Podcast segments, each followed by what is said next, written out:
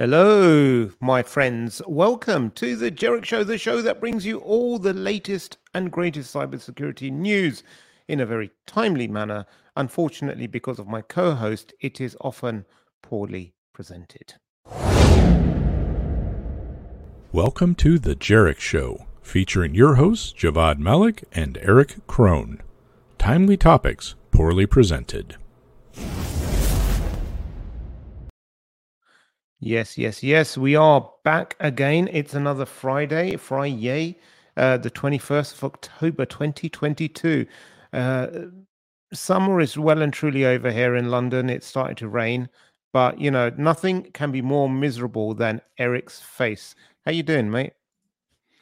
Yeah, I, I appreciate that. Um, well done so far today. And uh, yeah, what is up over there? You got rain, you got another prime minister coming in where you just shuffle through them until you find one you like? How what's up with y'all? It, it's it's it's it's like a the, the the slot machines you just like you know no don't like it put another coin in have another spin. Uh it's it's just um yeah and and, and the tories just keep um coming and going the tories. So anyway uh, yeah, we we we are losing our current like shortest. You know, apparently Formula One teams are after her for the pit stops because of the way she gets in and out so quickly. like, the, the... well, you know, the nice thing about it is that um, your your British pound is coming down to almost what the U.S. dollar is, which is going to make it kind of nice to go visit you. It's terrible for for me, and I'm visiting uh, the US in a few weeks. It's just like I'm looking at prices. I'm like, why? Because I don't. When I first started going, it was it was almost like two dollars to the pound. It wasn't quite two dollars to the pound, but it was kind of up there, one seventy or something. Everything felt so cheap. Like, oh, you want this? I'll I'll pay cash. I'll even tip you double. That's all right. That's only a fiver for me. And now it's like, ah, wow, okay, I come from a third world country where we have an unstable democracy. We, our currency is not worth as much anymore. But, you know, I heard uh a rumor that um, the way things are going, um, there will be some sort of a, a, vote between the the parliament or something like that, and there's even a chance that your past prime minister could be reelected to his spot. Is that true? That is something on the cards, yes, apparently so. that would be kind of ironic. One of those, did you miss me? exactly. We return to our regularly scheduled programming after that brief interruption. you know, I saw a pretty interesting um, video, uh, a, a little snippet where somebody had put up there who will last longer, her or this head of lettuce. And apparently, the head of lettuce has won. Have you exactly. seen that? Exactly. Yeah, yeah, yeah. So when uh, about a couple of weeks ago, someone put it up and they were live streaming the the, the lettuce and and the the cabbage at number ten. So um, you know, it's um, yeah, the lettuce one.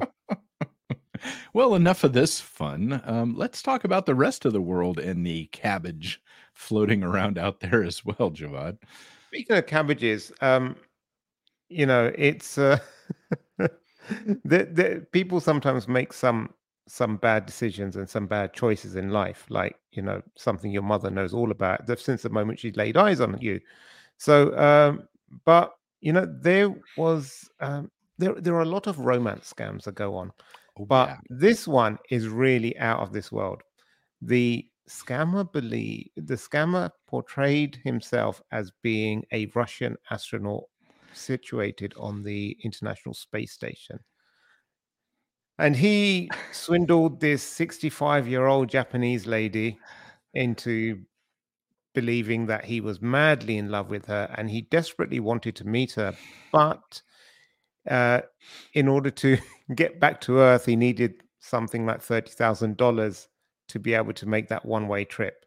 And so she sent him $30,000 over a period of time and uh, yeah, he, she finally lost patience and uh, reported him to the police. And they told her they broke the news. I, I don't, I don't know how you would break the news to someone like that that your boyfriend, who you think is an astronaut on the International Space Station, isn't. But you know, uh, these things happen, and as our colleague Roger Grimes often tells us he he once wrote an article for about romance scams this years ago, and he says like even now he gets like several emails a month where people are like, so and so family member is caught up in this romance yeah. scam. Uh, we're trying to tell them that it's a scam. Please, can you help us? And he's like, there's literally nothing. The once people have the blinkers on, and yeah. you know, you catch someone at the emotionally right or the wrong state, um, you know, you you can convince them that you know, oh, I, I I'm in love with you, and we, we're we're meant to be soulmates and everything, and then next thing you know, you're spending like you know thousands of dollars on on on them because their dog needs an operation or their family yeah. member's sick or you know they need the plane tickets to come over to to see you and it, it just uh, it, it becomes a sad spiral well you know in this case at least I think probably by the time she contacted law enforcement, she was pretty sure she wasn't really dating an astronaut on the International Space Station. So at least that kind of thing happens. Um, but yeah, you're so right. Once they get into this, once they're they're so focused on this and the emotions are there, they will rationalize pretty much anything to avoid admitting that this person isn't who they thought it was. Uh, and it's it's sad. It's unfortunate. It really is. Um, and it's it's so much with the emotions. It is. It is. And and then there's the shame associated with it, isn't it? You, yeah. you think yeah. like, how can it pos- be possible that I fell for something like this? So, like you said, you do the mental gymnastics and you convince yourself of a reality that you know maybe it's true they can't do a video call because there's no video capability on the space station and that's why they lose connection for when they're on the other side of the earth and there's no satellites to call me and blah blah blah blah. Well, and people do have to face their families who's been telling them for the last couple of months, this person's ripping you off, and they've been saying, no, no, no, I know what I'm doing. And then when it becomes apparent, that's a hard pill to swallow. It is. It is indeed. So what what would you say if if if if uh, someone came to you and said like, you know, I've met this wonderful person online and now I'm sending them money. Uh, what advice would you say? I, I would ask them if I could borrow a hundred or fifty bucks now while they still have it because they're not going to. And and once they realize that this person's been bilking them, the money I borrowed means nothing to them. Yeah. Good advice. Anyway, there's this small software company, I don't know if you know, uh, called Microsoft. And they had a little bit of a, a whoopsie uh, by misconfiguring a server and it was available over the internet. And uh, there was uh, some researchers, plucky researchers, isn't it? Plucky. It's the underdogs, a firm called SOCRadar, who I've never heard of, but they they informed them of the leak, and um, you know Microsoft said, "Oh dear," but this this has become quite big, hasn't it? In in terms yeah, of news. I'm, I'm actually quite surprised that this has become big. I mean, I in, in all fairness, I I've been I've been quoted on this a number of times in in some yeah. media articles, and I'm shocked because when I first got the request for you know putting together like a, a comment on this, I was kind of like, "Where's the story here?"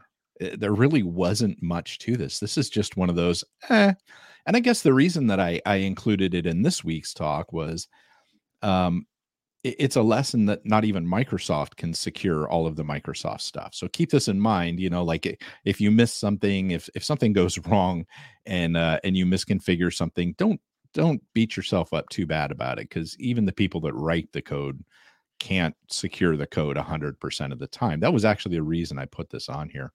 Um, the yeah. the angle that I I took on this when I was chatting about it was actually around the fact that uh, what was lost, what was leaked, uh, had to do with customer interactions or potential customer interactions, which could include like network diagrams and some sensitive stuff like that that you may not want to have released out to the public. So mm-hmm. it seems kind of mundane. They're kind of playing it down like, oh, it was only a couple, you know, hundred something people, and but the information that you would provide them as they're working on a solution for you may include a lot of your vulnerabilities and stuff. And now that's maybe kind of flapping out in the wind a little bit for some organizations. So it's just, it is what it is.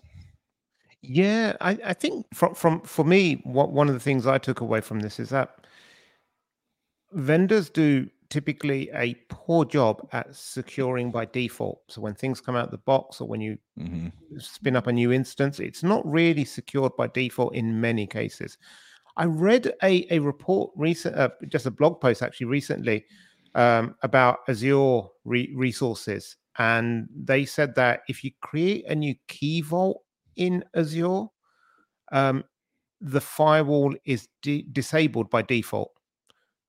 And Oh, I was quite surprised to, to hear that. So I was like, well, this is something where again you, you have to go into different different uh, uh, settings and go through everything. I mean, ideally, what they should do just provide everything secure by default, and then force you to manually go through and open up what you need to open up. Especially when it's all cloud based. On prem, you could still get.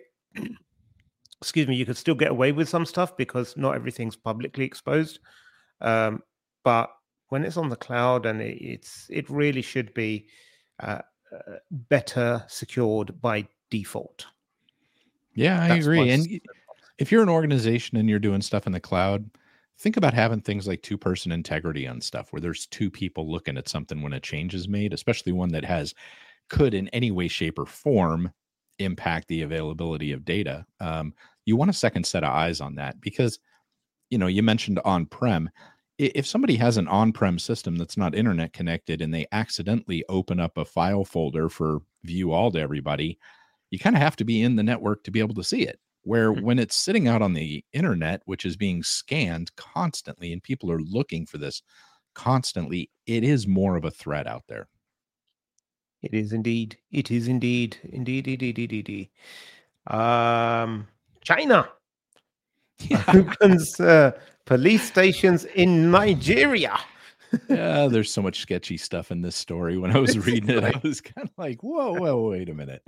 So, Yes. uh, yeah, Oh, just like Jonathan. Rocky Keys, two people needed. Yes, exactly. There yes, you yes. go. Exactly. I- And they got to be more love than six feet apart, right, Jonathan? Exactly. So, so you don't want like someone with really long arms to be able to like reach them both and turn the keys at the same time. right, right. But you, you know, one thing I have to say about uh, about two two person sort of checks, uh, and I'll just take away the story so people don't start reading ahead like they do your slides because your slides are full of data. No, they're not. But um, one of the things that I I've actually seen it work really well to satisfy auditors, but in practice, sometimes it doesn't work very well. Uh, it, it's like when people are, are physically separate and say, like on payment systems, I've seen it work really well, where someone has to input the the, the amount and then they send it over to in the system, and then someone else has to approve it or what have you. But Yeah. the problem is when people are physically in close proximity, it's just about shouting over the the cubicle wall, say, Erich, do you mind? I just put this in, just just authorize it. And after a while, people just get used to trusting each other, and they will just do it. There, there was there was a time I I had to do a uh, this is like really early in my career when I knew nothing, and now I know next to nothing. So it was it I have that slight improvement now. But there was a HSM um, key exchange that needed to be done as part of a project, and I had half the password, and someone else had half, the other half of the password. But I got to the console, and I, I, I thank you for the music. Thank you. Fine, I'm not going to tell you the rest of the story now. Talk to us about the. This is so weird. China opening up a police station in Nigeria. It says Yeah. there are 54 overseas police service stations in 30 different countries. What is this all about, Erich? Yeah, apparently there's one in New York City too. These Chinese police stations, which is kind of crazy, right? Um, they're saying that they're they're cracking down on fraudsters that are going overseas and doing fraud stuff, right? Um, it just made me kind of go, huh. But there's a lot of talk here about putting pressure and threats on the family and stuff for people that they don't want to be over there anymore. Apparently, once they've made it over here, um, so they were saying, yeah, to, in uh, the operations have resulted in 230,000 Chinese nationals being quote unquote persuaded to return to China quote unquote voluntarily in the last year Wow. To face criminal prosecution. Voluntarily go back to China to uh, to face criminal prosecution. I'm sure there are no strong arm tactics whatsoever being used by that government in places like this Nigeria is really weird. This is really weird because I I mean to have external police forces in your country. I mean that's what extradition treaties and everything are all about. That's why you do it and eh, this feels Yeah. like really really really sketchy, sketchy as you like. It, So- it is. It is. It's something that I think um, I, I kind of want to keep an eye on this and see how this goes in the future because this is uh yeah this is really as my kids would say sketch.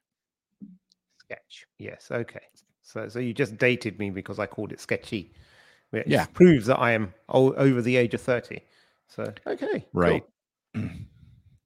Police tricked a ransomware gang into handing over its decryption keys. I love it. I love Isn't that just the best story ever? That's the Yeah, best so- headline. so this was the Dutch police, and I, I'm honestly trying to figure out how they did it. Like they say how they did it, but I don't understand how how it worked. Okay, so this group was targeting a lot of NASs. Okay, like um, the the QNAPs and and stuff like that. Um, there's been some some pretty serious um, vulnerabilities in those, but they've been getting them in them, and uh, of course kicking off the ransomware and all that kind of good stuff. Well, the Dutch apparently were kind of sick of it, and they turned around and what they did is they ended up paying this group, getting the keys, and then somehow or another retracting the cryptocurrency transactions. And they they ended up getting, I think it was 150 different keys before the ransomware group went, hold on a second, and uh, and shut things down, which opens up another can of worms. We don't hear about a lot of ransomware they're talking about 150 groups that they got the keys from uh, these attackers for and turned them over for free. Mhm. Um, but how many times do we hear of ransomware attacks versus how often do they happen? That that was one of the things that went into you know into my brain when I read this. Yeah, yeah. So, so I think it, it's it's one of those things like how many of them are like individuals at home they got hit, how many were like just small businesses and they're like, screw it, let's just rebuild. Uh, we we've only got shopping lists on there anyway. So there's Well, probably like a, a lot of smaller ones, but In this case, though, these were ones the ones that the the government went after first were ones that had been reported to them. So there were Mm. like 130 or so that had been reported to them that they went and got the info from. And so that's if you think about that's the reported number, how many are the unreported numbers then? that's that's a lot. That's a lot. It is. It's a lot, a lot. A lot, a lot. Yeah. It's almost as uh hmm. Hmm yeah. So uh, I, I actually heard from uh, somebody. It was uh, one of the FBI folks, one of the sector heads, um, sector chiefs yesterday, was saying that only twenty to thirty percent of ransomware events are reported to the government, which I thought was like, wow, okay, and and I get it, especially when we're talking about like here and and the FBI. You know, when cybercrime happens, how many of us want to go to corporate counsel and say, "Hey, I'd really like the feds poking around in our stuff for a while." Is that cool? right? Your corporate counsel is probably going to be like, "Mm, "Not not sure I love that." so, you know, they they try to keep it a little quiet, I think in a lot of cases. Yes. Yes. I mean, there's always something they're going to find. They're going to be like, we're here to help you with ransomware. Oh, we found some inconsistencies with your accounting records or your background checks. And like, you didn't tell us that your CEO was a convicted felon who who's got a new identity.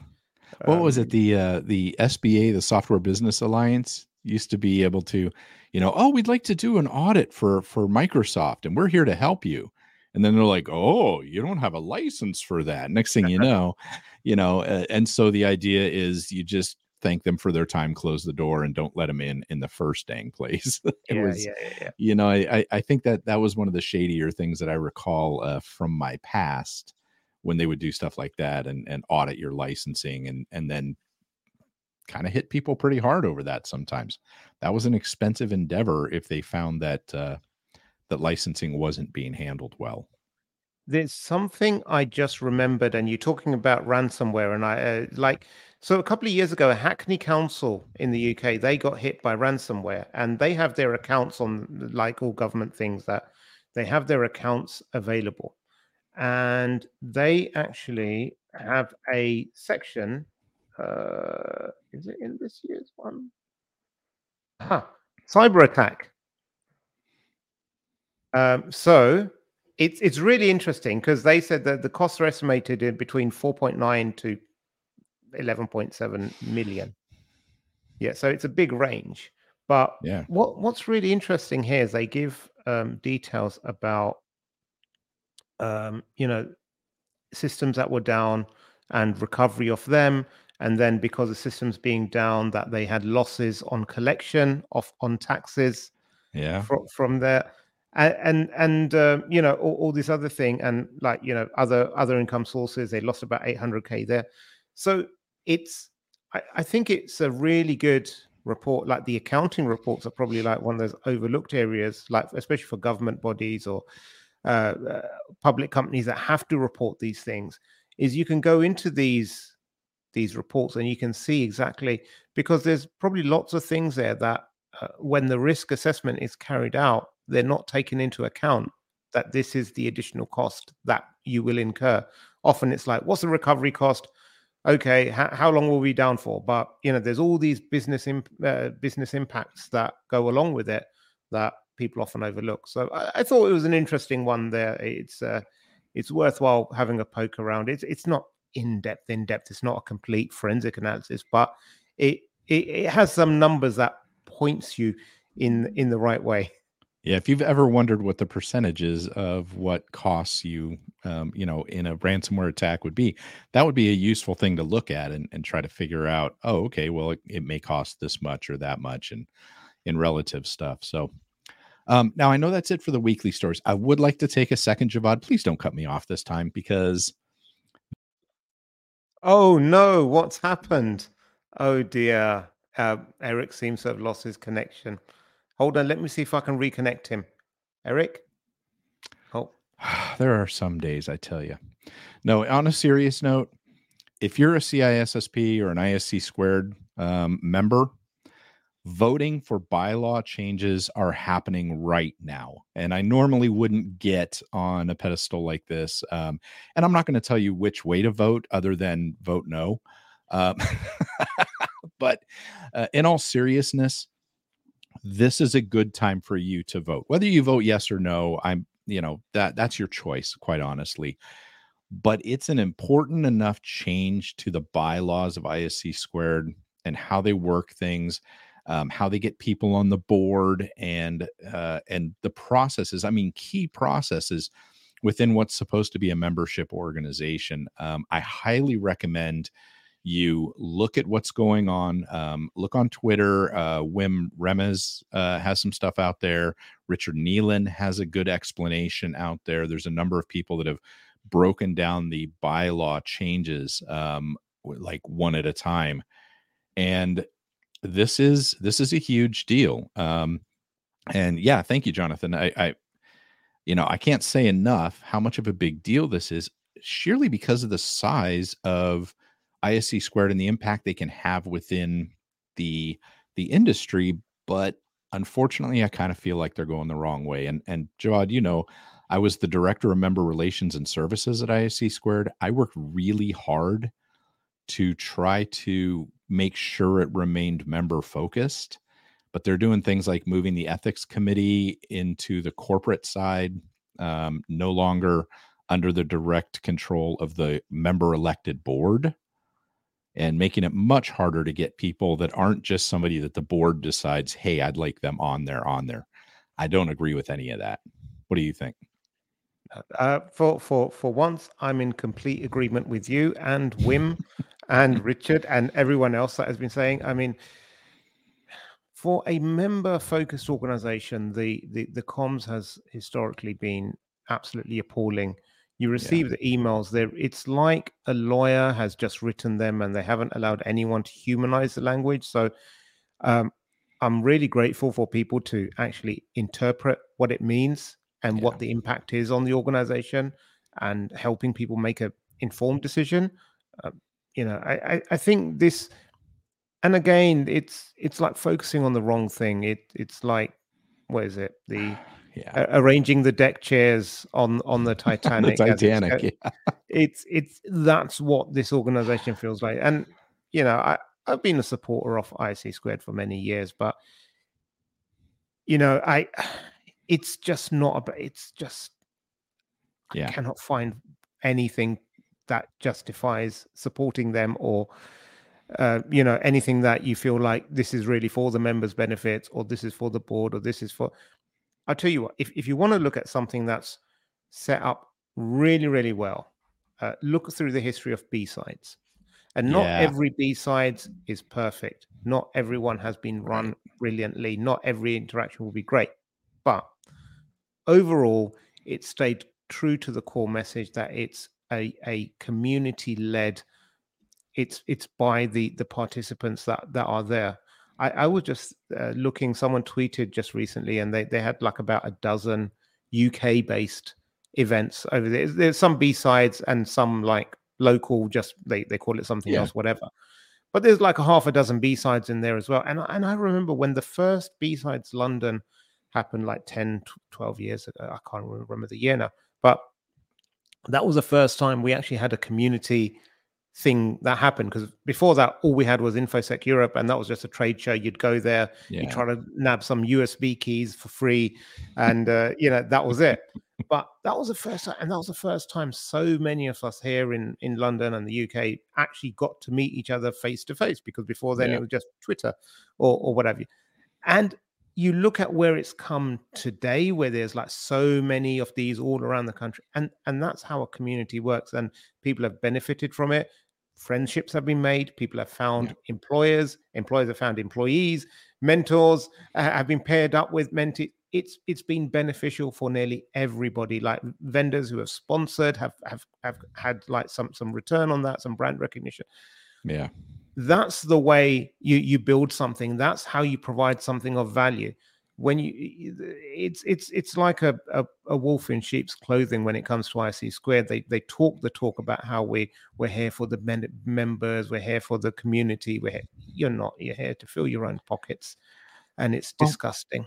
they've done some good things um and the chapter program is one that i really like and it is related to b-sides in a lot of cases. The the chapters oftentimes are involved in the b-sides um but the chapter program was a fantastic idea but gets so little support internally and I, and I got to tell you jada uh, jada shriver who runs the program is an absolute gem. She is awesome. She works so hard and she's so committed to it but from a corporate standpoint it just doesn't feel like they care that much um, and it's been that way for quite some time. It's really unfortunate because they could do a lot of good things like you said and for a quote unquote member based association to have so many members so many of the members that are, are are are unhappy. They're like, oh well, I only keep this thing because I needed to get through HR hurdles. Or, you know, when you have that many people unhappy compared to the people that say, I feel like I get a huge amount of value out of my certification besides the HR piece of it, right? Nobody ever says that. You just don't see that. And and that's where it kind of that that's where it's just very sad to me. I mean, I did. I worked very very hard while I was there to get some things trying to get some things going and I had very little support and lo and behold I ended up not working there anymore when they eliminated my position while I Oh, speaking of eliminating positions, looks like Erich's position on this show has been eliminated. So, with that, uh, you know, we don't want his constant rambling and bringing the tone down. I do apologize. It was a bit of a serious show this time, and we we ended on a low note. Um, I'm not our colleague James McQuiggan because he always has dad jokes at the ready, but I'm not going to stoop to that level. All I'm going to say is have a fantastic week. We'll see you again next Friday. Until then, stay secure, my friends.